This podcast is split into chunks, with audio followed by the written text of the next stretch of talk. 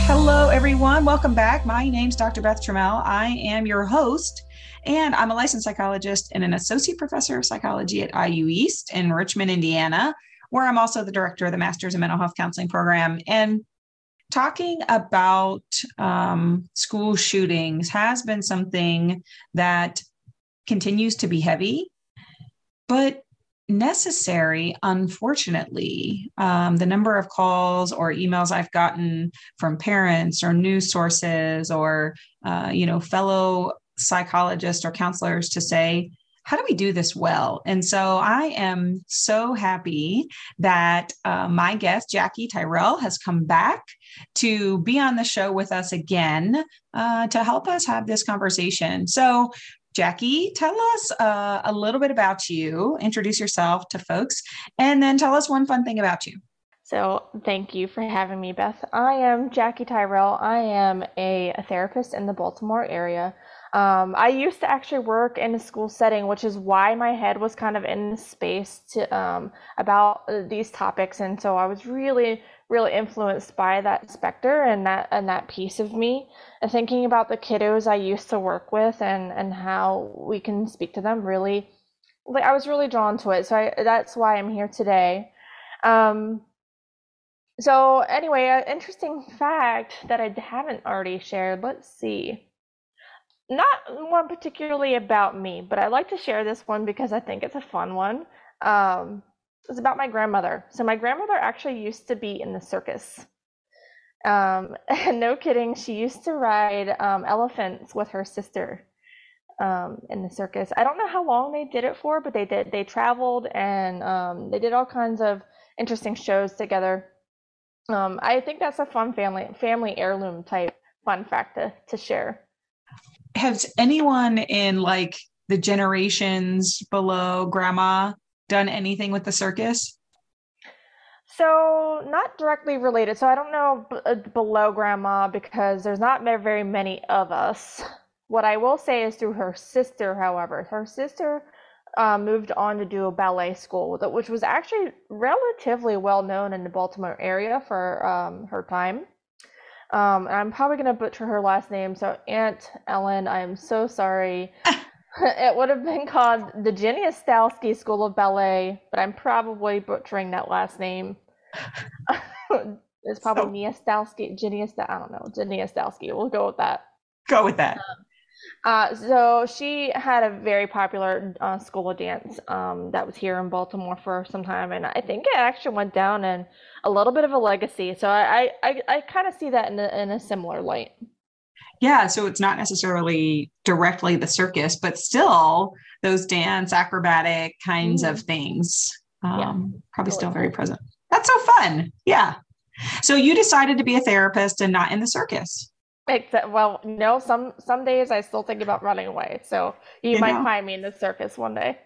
You know, you just never know. There's, you know, some of us have hobbies as therapists too. So you know, mm-hmm. you never know. Too many of them sometimes.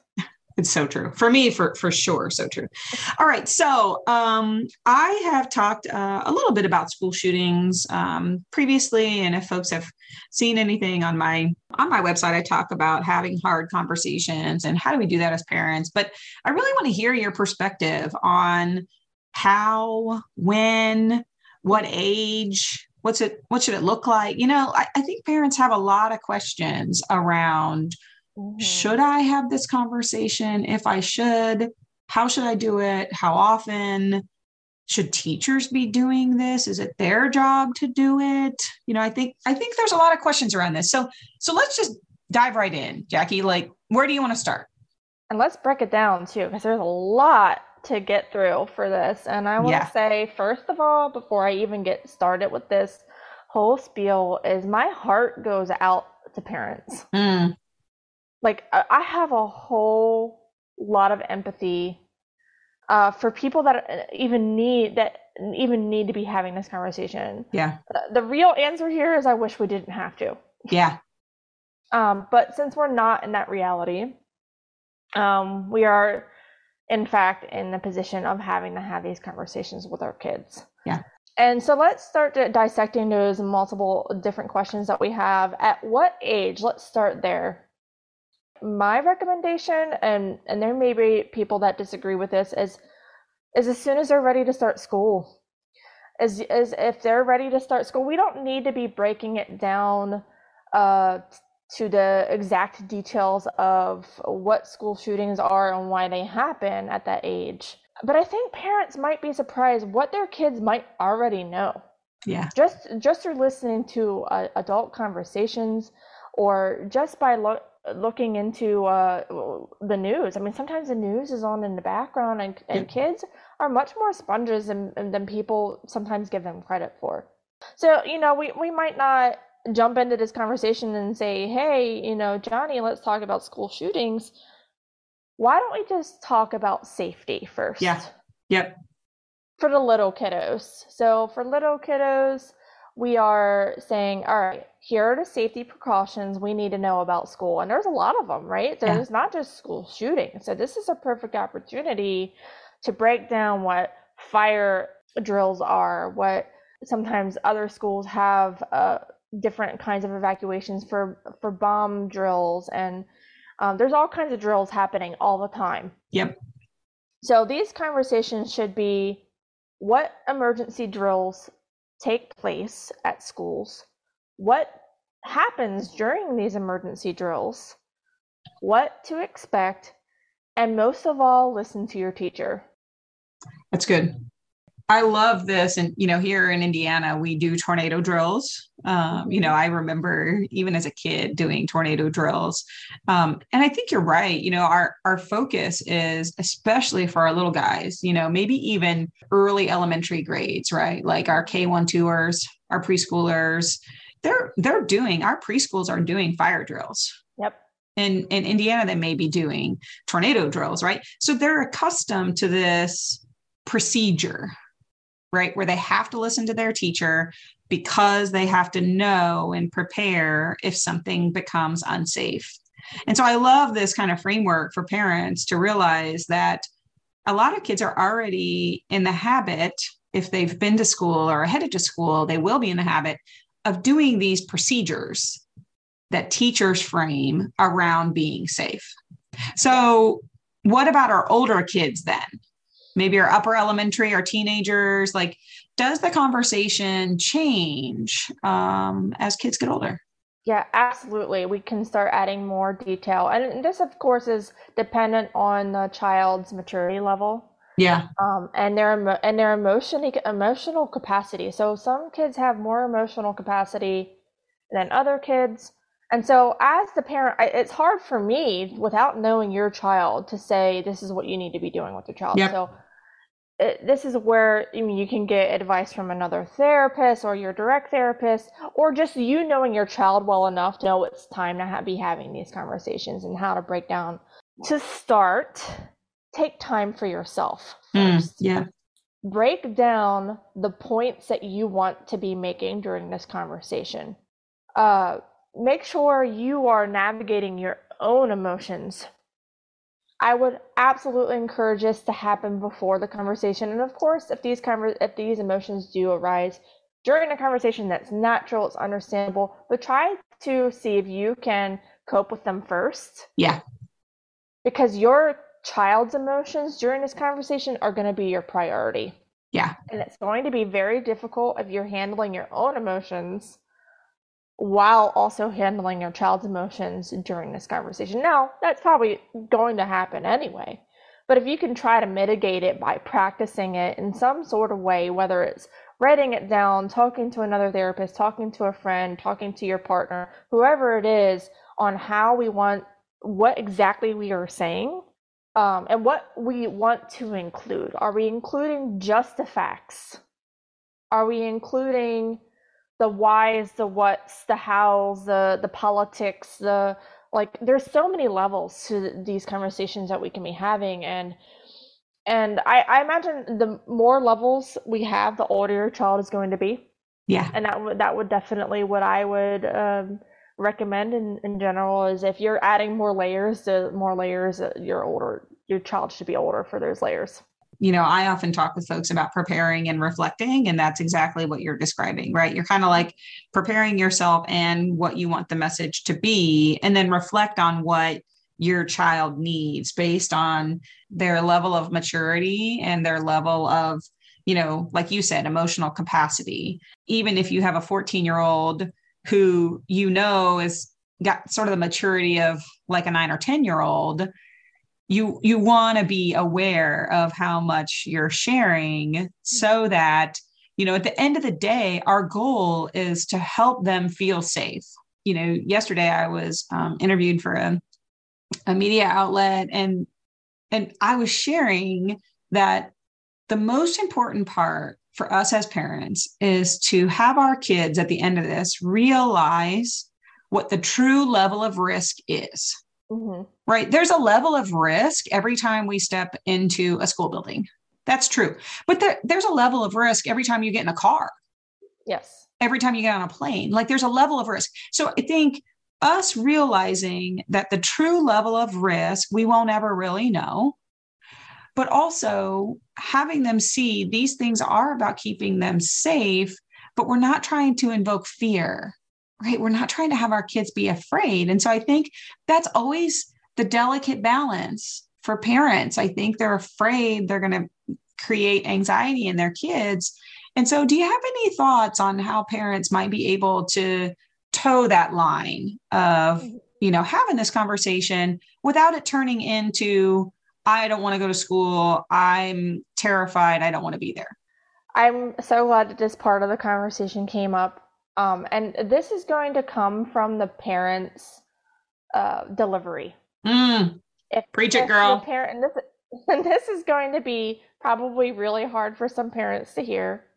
But if your delivery is anxious and worried and scared, your child is going to perceive that as something they should be worried, anxious, and scared about. Yeah. Yeah.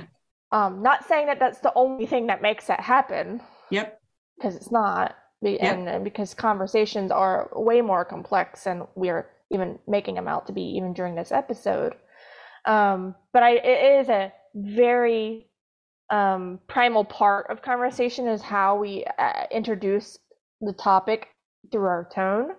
Yep. Through our body language and through the words that we actually choose which yep. is why the planning piece of it is so important and I love what you said earlier is like actually say it out loud. Mm-hmm. You know, I talk with folks about this too that writing it down and kind of thinking about it in your mind is so different than when you like actually say the words out of your mouth.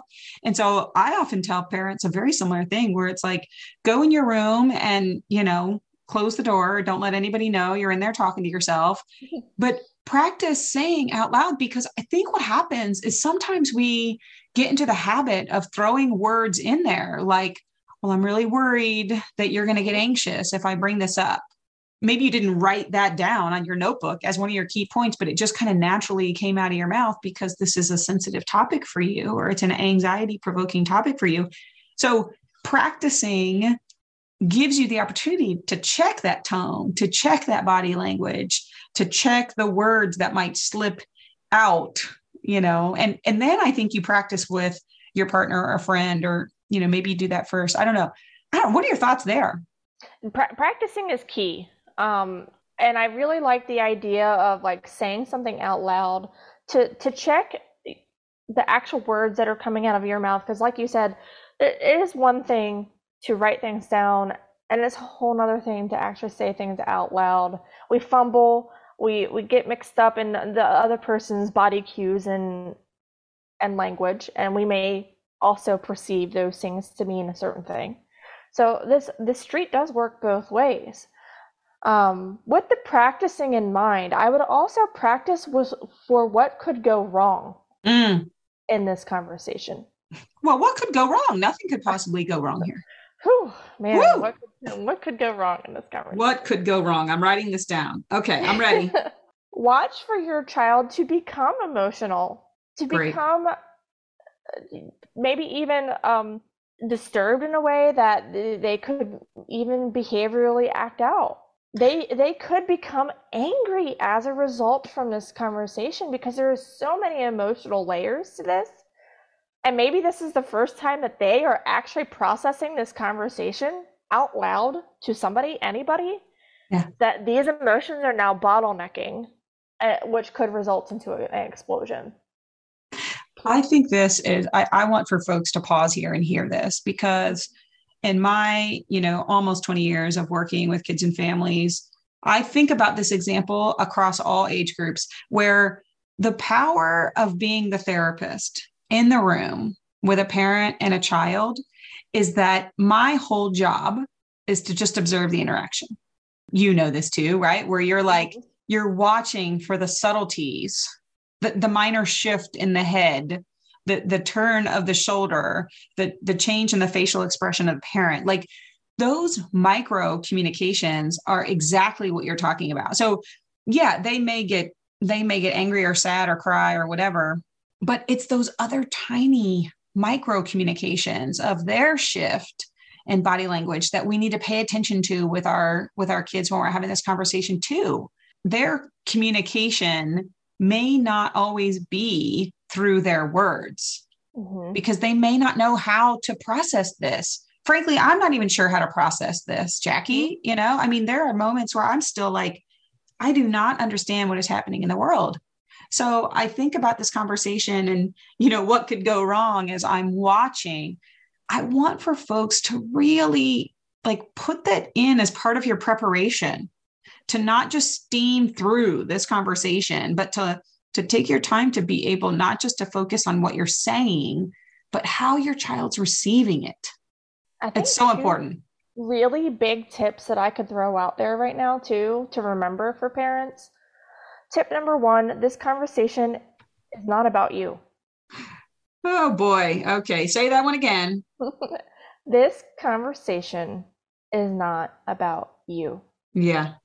It is about your child and your child's safety. Yeah. Both perceived and real, mm-hmm. right? Like their perceived safety is even maybe more important. I mean, obviously their real safety really matters, but but they need to walk away from this with a perception yes. that they they're going to be safe and they know what to do to be safe. 100% yeah. My tip number two is that you have probably had a lot more time to process this information than they have. Remember yeah. that going into this conversation. Yep. Preferably we are giving our child time beforehand to say i would like to have this conversation with you and then give them a time and day that you're going to be having this conversation so they can prepare themselves as well. Let's say, under this heading of what could go wrong, let's say the kid just as soon as you start talking about, like, you know, I want to talk about some things that could happen at school, and the kid is like, no, I don't want to talk about it. I, it just makes me nervous. I don't want to talk about it at all. Like, I, I don't, want to talk about it. How does how does a parent respond? Because I, I think I hear this question a lot where they're like, should I push through? Is this a tough love scenario or is this a honor where they're at kind of scenario? What do you do if the child just says, I don't want to talk about this? I think this does depend on the child again. Yeah. Um, and I do think it's kind of a combination of both uh, honor the child and also kind of push through the conversation if you can. Um, but to do that first, we need to give them space to feel that. Yeah. To honor what that feeling is, identify it. What are you feeling? Where does that feeling come from? Can you name it? Yeah. Well, I'm afraid. It can be as simple as identifying a feeling to allow them to start opening up and and and backing off of being so direct and saying, "Oh, I want to I want to talk about school shootings." Now taking a step back and identifying and and focusing on the feeling could be a side door to still talking about the conversation. I mean, I think about how powerful that moment is if the parent allows it to be so powerful. Mm-hmm. You know, your child just was so vulnerable to say, I'm afraid. Mm-hmm. And I believe in all that I am that we have a lot of kids who are afraid. And, you know, many of them may be pushing through and just kind of pushing it to the back of their mind much like many teachers and administrators as they step into the building they're afraid but they push it to the back of their mind because work has to get done. I think we have a lot of kids who are afraid. And for them to admit that our job is to pause. I love what you said like give them space to have that feeling and sit with them in it and say all right let's talk about it. You know what is it? How does it feel? Where do you how do you know? Where does it feel in your body? Mm-hmm. anything else that you tell parents to join their child in experiencing that emotion sometimes sitting silently can mm. be a powerful thing to do i think it's a parent's knee-jerk reaction to go in and uh, with words to try to fix something yep yep that's true your words cannot always fix things and so sometimes I mean, it depends on again. It depends on your kid. At this point, your kid could get up and walk away from you. Yep. Um, so there's a lot of scenarios that would be too hard to go through each and every one of them, and during yeah. this one talk right now. So I do want to. I do want to make that point right now. Is I, I, we are sp- talking about this very specific situation where your child is comfortable talking to you, staying put, and verbalizing their feelings. Yeah. For for the child who is not staying put or is not verbalizing their feeling, that is your cue to let them be. Mm. That that is the part that we are letting them be, but that doesn't mean the conversation's done. Yeah, that it's never coming back. Yeah. Yeah, that's you remembering tip number 1 that mm-hmm. this conversation is not about you. Yeah. Right. By allowing the space for the teen or the child to just say, I can't do this right now, you know, I think about so many conversations that, you know, as a grown up, that I have said almost that same thing. I just can't do this right now. Mm-hmm. We give ourselves permission or we allow other people permission. But I think you're right. I think granting that same permission for our kids doesn't mean we're never talking about it again. It means we're allowing them to have the space they need. And if you have a child who's really resistant or even has, you know, blocks against you in some kind of way, you still introduce the topic. Tell them that you really still want to have the space to speak about it. Give them their time and space, and maybe set up a family therapy session for this topic to take place in. So that way you have a mediator for both of you, for both of your sake, to help you navigate this conversation. Yeah. I mean, especially if you know, after the first try and the second try and the third try, it just mm-hmm. feels like, you know, they just don't want to have this conversation. And it, it it's because they have so much fear or anxiety or or kind of disturbance about it in some way. Yeah. I mean, especially when we're talking about kids with uh, more complex diagnoses like ADHD or even oppositional defiance disorder these are kids that need extra support. These are kids that may even need extra explaining, extra patience. And this is why this this conversation is so nuanced because there are too many variables here um, to predict. And so that, that's why it does come down to knowing your child who are they what what their capacity is and if they have these layers of complexities then have somebody on your team help you have this conversation with them. That's great. Okay, so this question I get a lot, you probably do too. How do I know if my kid's okay? Whether that's the teen who um, accidentally, I'm putting accidentally in air quotes, right? Accidentally um, saw, you know, footage from one of the, you know, recent uh, shootings, or it's your um, your eight year old who came home after the active shooter drill and had lots of questions. Um, the the child who um, saw on the news when you were watching it in the background and now has had trouble sleeping three nights in a row.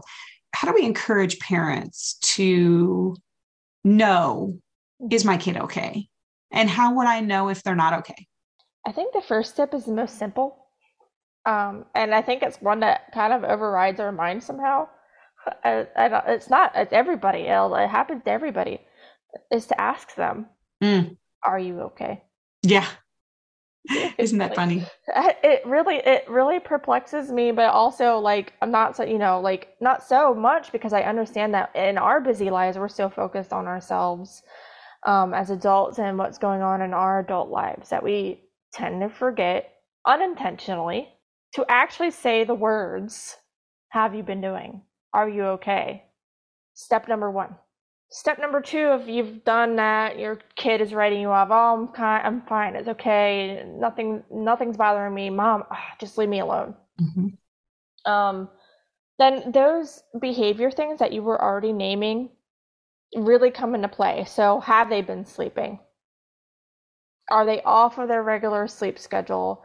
Um, and can you identify why? If it's ran, if it seem it seems random to you that now all of a sudden they're not sleeping, that's a flag for you to know. Uh, same thing with uh, school behavior. So if they're interrupting at school, or if they're not paying attention at school, or they're becoming argumentative or combative at school when they're not typically that way, that's an, I'm not even going to call these flags red flags. By the way, I call them flags. Yeah. Because they're not always red. Yeah. Sometimes these things happen and and they and and the next thing you know they're back to being your child. Okay, so any changes, so what I hear you saying is like, you know, changes in what they typically do, and whether that's at mm-hmm. school or sleeping, you know, I often talk about changes in, you know, mood, behavior, sleeping or eating. Um, any major changes that then you start to be like, okay, that might be a flag. Mm-hmm. But then I think you know, I often tell folks that you want to look for a pattern too, mm-hmm. because I've had a bad day where I have just, you know, probably had lots of flags, frankly, Jackie. and if someone decided that I needed therapy based on that one day where I had flags, I'd probably be in therapy a lot. so I think helping parents remember that we're looking for kind of a pattern or a trend. And so I use, you know, the rule of three, right? So if it's been kind of three days or kind of three times in the same class, or I don't know, what is your kind of rule of thumb for for parents as they are trying to look for these changes in in behavior or mood or sleep or whatever? I, I do like the ones that you already suggested, but I would also add who who they're with Mm. So is it around a particular person, especially if they've met a new friend? I think that's a common one. Yeah. To start seeing these behavior shifts around a new person, specifically a new friend. Yeah. Even before the topic of school shootings, this was a very common thing to see in children that these children children will have these new behavior even new behaviors yeah that they've never a parent has never seen before and it's it's typically trying to by the fact that they are around this new friend. Um, so new friends, new people. Um, new places don't come up as often um, because we're usually in control of the new places piece, but new new places still can happen, especially when you know a kid might be moving from classroom to classroom, or you know uh, being shifted from a safe place to having to, to be in lockdown for you know practicing these drills. So if you know when these drills are happening and you see these behaviors occurring we have a correlation. So it, is a mindful practice in knowing like what is happening who they're around why is a little bit more achievable after we've already dissected these other pieces of it. Yeah so i think maybe what i'm hearing is in addition to just basically asking them like are you okay? Um, if you know there's been these changes maybe the teachers mentioned something maybe some additional questions we could ask are you know have you been hanging out with any new friends is there any new drama at school particularly if they're teenagers right mm-hmm. with my little guys sometimes i'll ask has anyone been mad at you or have you been mm-hmm. mad at anyone else our elementary kids really identify with with anger in friendships or has anybody made you feel sad i think asking some of those questions might also get at the heart of this so that we can kind of wrap our heads around like are our kids doing okay mm-hmm. Um, it uh, that one does it is for the long run too. So remember, you're not going to unpack this in one day. Mm, yeah, it's good. Yeah, this conversation may go not just one time. We're having multiple small conversations, not just like one big talk where I'm telling you all the things. Yeah, absolutely. Um, and I think parents may be surprised at, and kind of wrap around to one of the questions that you presented in the beginning of this conversation is teachers are starting to talk about this. So you may find your children coming home prepared to talk about this because teachers have been presenting this conversation at school. And, so I think what we're saying is get ready. Mm-hmm. If they haven't brought it up, they will.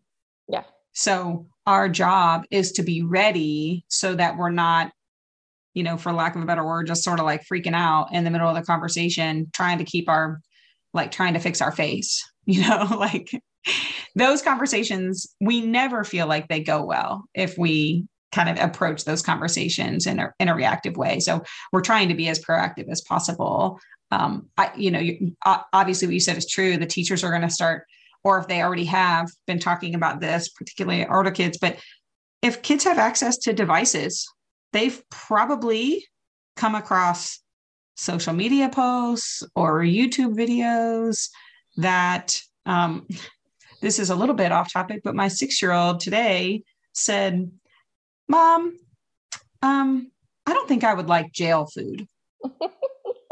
I was like, Bro, what are you talking about? And he was like, Well, I saw this video where they were showing this YouTube video where they were showing what jail food looked like, and I don't think I would like it. Look, if they've got jail food on YouTube, they certainly have up to date information on big uh, social events that are happening in our world, like school shootings. So, if your child has access to a, a device, they have seen it or their teacher's talking about it. Mm-hmm. That, I think that's a powerful thing to remember. Yeah, and they may they may have seen more than you want would want them that's, to see. That's true. Um, so I think uh, another gentle reminder here is that you can't control everything. Yeah while we would hope that our children know what to look at, know what not to look at, um, sometimes they're influenced, just like we're influenced, or sometimes it comes their way and they don't know what it is. Um, it's easy, really easy, too easy to come across these videos, these trends, these pieces of information on the internet that expose our children to much more than they may even be ready for. Yeah. I was reading something once, and this isn't about school shootings, but it's kind of in line with this. But somebody was interviewed, some psychologist was interviewed, and you know, they asked, like, when is the appropriate time for a child to have a cell phone or a device? And the psychologist's response was, whenever the parent is comfortable with their child seeing porn. It's not if the child is going to see inappropriate images, it's a matter of when. So I think that could be a conversation for a whole nother episode. Uh, you know, how do you keep inappropriate? How do we educate our kids on what's appropriate or inappropriate in the online world? But this is just another one of those hard conversations and hard topics for parents to figure out how to navigate. And I hope that parents can walk away with so many tangible things it's part of why I love the conversation, um, and especially the conversation we had last time, because mm-hmm. you come with so many like practical nuggets, you know, where it's like, yeah, I think talking philosophically about big ideas is very, you know, fun, frankly. But I think parents listening want to know, like, what do I actually say? How do I actually do this? So thank you for being here again to share those pieces with parents in this hard conversation. Yeah, I'm I'm really happy that we could have it. Um, you know, in the in the sense that I could actually be happy about having this conversation, but uh, you know, to to give people tools, to give parents tools on how to navigate these things is so important. And, and no, there's no perfect way. And if you're going to try to set up the best way, then practice is going to be your key to achieving that. And and just know that whatever you're feeling is also valid and that you are doing the best that you can for your kid. Our kids know us and love us, and they know that we love them. Mm-hmm. The bottom line here is you are you're probably gonna mess this conversation up. I, I mess this conversation up, right? The the point here is not to make it perfect. I think that's what you just said, right? We're not trying to have a perfect conversation. We're trying to open the door to the conversation, practice it, prepare as best we can to do the best job we can, knowing that we're to continue to have chances and our kids, if nothing else, are forgiving forgiven all sorts of mistakes. Well, at least my kids are for crying out loud. The number of mistakes I've made in my life, they are just like, it's okay, mom, you know? so, okay, Jackie, tell folks how um, they might follow you or how do people know more about you? So, I, I will be sending out my website to Beth, and when she sends out her links, you can reach out to me through my uh, website. Great. Um, right now, I do not have a social media presence, but that is uh, in the works. So, Great. again, again, as long as you follow Beth, you will have that access to my information, and uh, I'm sure you'll see me here again as well. Yeah, I am. I would look forward to continuing uh, you know, to have these sort of hard conversations and in all the different ways. So thank you for being here. Thank you for sharing, um, stepping into this hard conversation in a way that that can help empower parents and and develop some confidence in them so that they can know that mm-hmm. this conversation may feel really hard and overwhelming, but just kind of step by step, remembering these things, preparing, practicing, it makes it just so much more attainable. So thank you for doing that for parents yeah. today. No problem. I appreciate being here, Beth. Thank you for having me. I'm excited for what what we're going to do next too. So yeah. that's fun. All right, y'all. Thanks for listening, and until next time, uh, stay safe and stay well.